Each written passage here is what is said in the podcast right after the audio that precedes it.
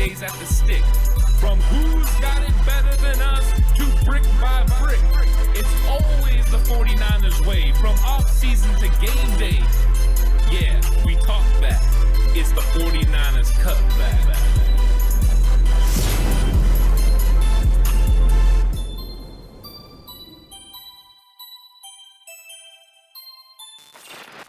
It's 49ers Cutback Podcast time. Welcome to the show, everyone. It's going to be a good one because we're going to be talking about the 49ers pass game. What's it going to look like in 2022? We have a new quarterback, we have some new weapons. Is it going to be completely different, Alex, or could it be a little bit of business as usual? Look, I, I, I, I'm, I could be long winded about this, but TCC, let us know what you think in the comment section down below first, right now, first and foremost. That's the most important part because who cares what I have to say? And then after that, make sure you hit the like button and the subscribe button if you haven't already, and that notification bell. That way you don't miss more episodes and they don't miss training camp position battles and uh, any live streams that are coming your way because you don't want to miss that. Tons of content happening right here on the 49ers Cutback. Best way, be subscribed, be notified, hit that bell, ring it. Uh, it's pretty easy. It's easy to notice. It's really hard to miss. Uh, so do that. And then while you're doing that, you can continue listening to this sultry voice of what we have to think here because the pass game and sultry pass game is something that I'm actually ex- extremely excited about for the first time in a long time. Now, past few years has been exciting about the pass game because of the wide receiver play, right? The improvement at the wide receiver room from Deebo Samuel and Emmanuel Sanders to Deebo Samuel, Brandon Aiyuk, George Kittle to those same names and same pieces, but another year down the road, as well as the addition of Ray McCloud as well as the continual elevation of Jauan Jennings and obviously Danny Gray, those all make huge, you know, big upticks for the 49ers. But specifically, obviously, because of Trey Lance. I mean, it can't be anything else other than Trey. And, and look, the reality is that the pass game is going to look different this year. It is going to, because Trey has a different strength than Jimmy. I don't expect to see a whole lot of Trey Lance throwing dimes between three defenders in the middle of the field. I do expect to see a lot more 50 50 deep balls. I do ex- expect to see the 49ers taking more shots vertically downfield and potentially even outside the numbers. Maybe more comeback routes, rail routes than we've ever seen in San Francisco in the Kyle Shanahan era. More akin to what we saw with him in Atlanta with Matt Ryan, who had a cannon of an arm and could throw outside the numbers. You're going to see a different offense in terms of where they're looking to attack the field. It's going to change, which is going to change the way defenses play against them. But that being said, Ant, I don't expect to see a 30, 50 passes per game 49ers offense. In fact, I expect to see a run heavy offense that just attacks the pass game differently. Yeah, I think at times it's going to look different and at times it's going to look exactly the same. And I think the way that Kyle Shanahan still approaches this offense is going to be the same it's always been, right? Run first, pass second. Now, there's going to be elements to this pass game that are going to be uh, big time because of the run game and the play action pass. The addition of some particular players in the talent pool is going to allow the 49ers to attack certain areas. And it was very important for the 49ers to get a guy that could take the top off the defense. Trey Lance's ability to be able to throw the ball deep down the field is going to be something that's going to open things up over the middle. The one thing with Jimmy Garoppolo, though he was so good over the middle of the field, every team knew it too. And he wasn't really willing to go outside the numbers consistently, he wasn't willing to take those deep shots consistently. Even when Kyle Shanahan dialed up big plays down the field, sometimes he would go another way. So I think Trey Lance being able to hit those plays will change the way that these defenses play them. Because now you're going to have to cover the grass outside the numbers and you're going to have to cover the grass deep. That means safeties can't come into the box and take away those deep or those deep uh, middle passes that he likes to run, those deep crossers. I think those things being opened up for Trey Lance and Kyle Shanahan mean that the playbook overall opens up. Now, in some regards, you're going to see the same thing because you're going to see the play action. You're going to see Trey Lance under center. You're going to see him moving the pocket. Those things are going to stay the same.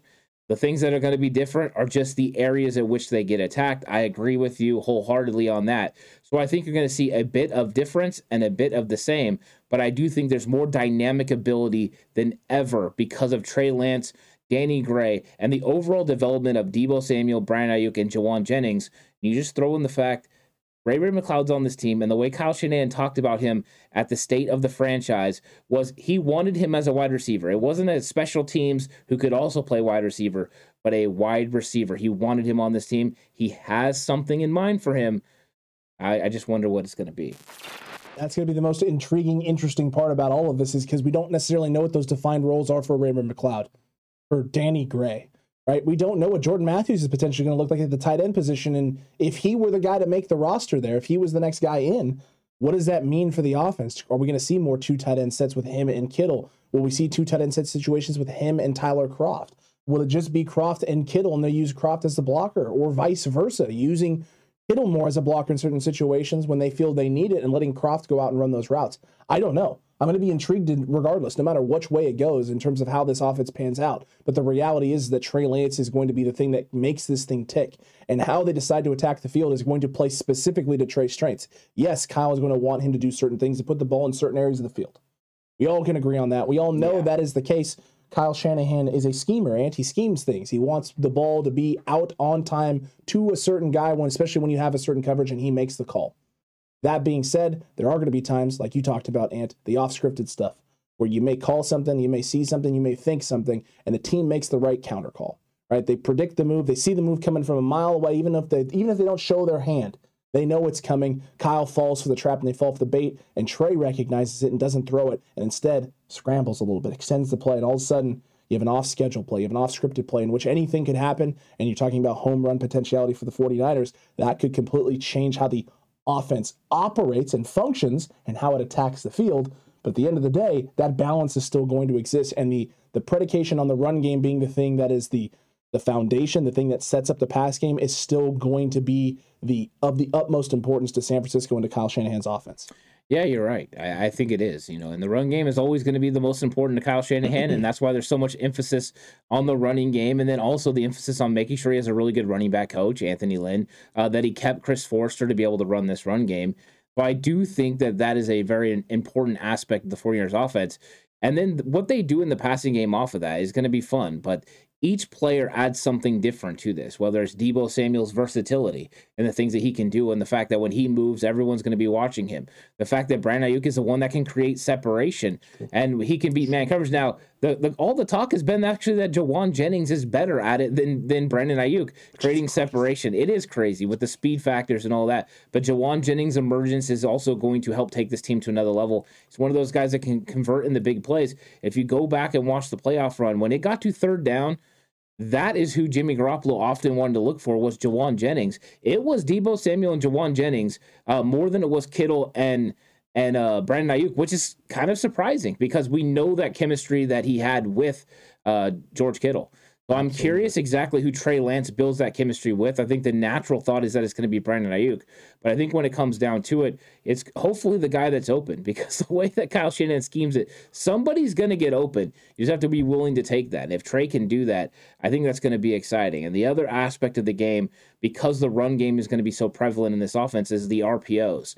Uh, can Kyle Shanahan and Trey Lance get to where they can run RPOs and really move these linebackers with that movement and allow Trey Lance some really easy throws on these slants to Aiyuk and Deebo? We both know they can do those at a high level. And if one of them catch the ball and they got some space, they can house call it. These RPOs could be huge for the 49ers because you have the fear of Trey Lance not only giving the ball, but keeping the ball as well. That could open up a whole new aspect to this offense that we didn't really get with Jimmy. We got some RPO, some. And, and he, he would operate it pretty well, especially when he turned his back to the to the defense in 2019. Glorious in 2019. Yeah, I, I, think it'll be a different way of them handling it with uh, Trey Lance, but it could be even more beneficial. We're going to see in the in the uh, the shortened release, slightly shortened release, and the three quarter release now of Trey Lance. Yeah could help in that area in that aspect as well. So we're going to see how the 49ers decide to attack it, what exactly, what areas of the of the offense, what areas of the field they make adjustments to in terms of how they attack. And Kyle Shanahan is going to have his hands full at it because there's going to be high expectations for this offense this year, and it's already being set by a lot of places, especially Draft Network, that thinks it's going to be the Trey Lance show in 2022. But what do you think the pass game looks like, TCC? Chat right now down below. Make sure you're commenting away. Make sure you let us know what you think. And while you're down there commenting away, let us know who you think the breakout performer is going to be in this offense in the passing game department. Will it be Deebo Samuel again, Brandon Aiyuk, George Kittle, or is it just going to be Trey Lance? The only thing you care about this year is Trey Lance. He's the only person that could wow or surprise you. I want to hear about it in the comment section below right now. Yeah, I'm curious. I think there's a lot of ways this offense is going to be different. Uh, and then they're still going to be building on the base foundation of what they do well. So I'm excited about the evolution of this offense with Trey Lance at quarterback. We know it means it's opening up, you know, more of the field. Uh, but where do you think that biggest, you know, strength is going to be? Is it going to be the RPO game? Is it going to be play action? Is it going to be like Alex said, hitting those deep comebacks?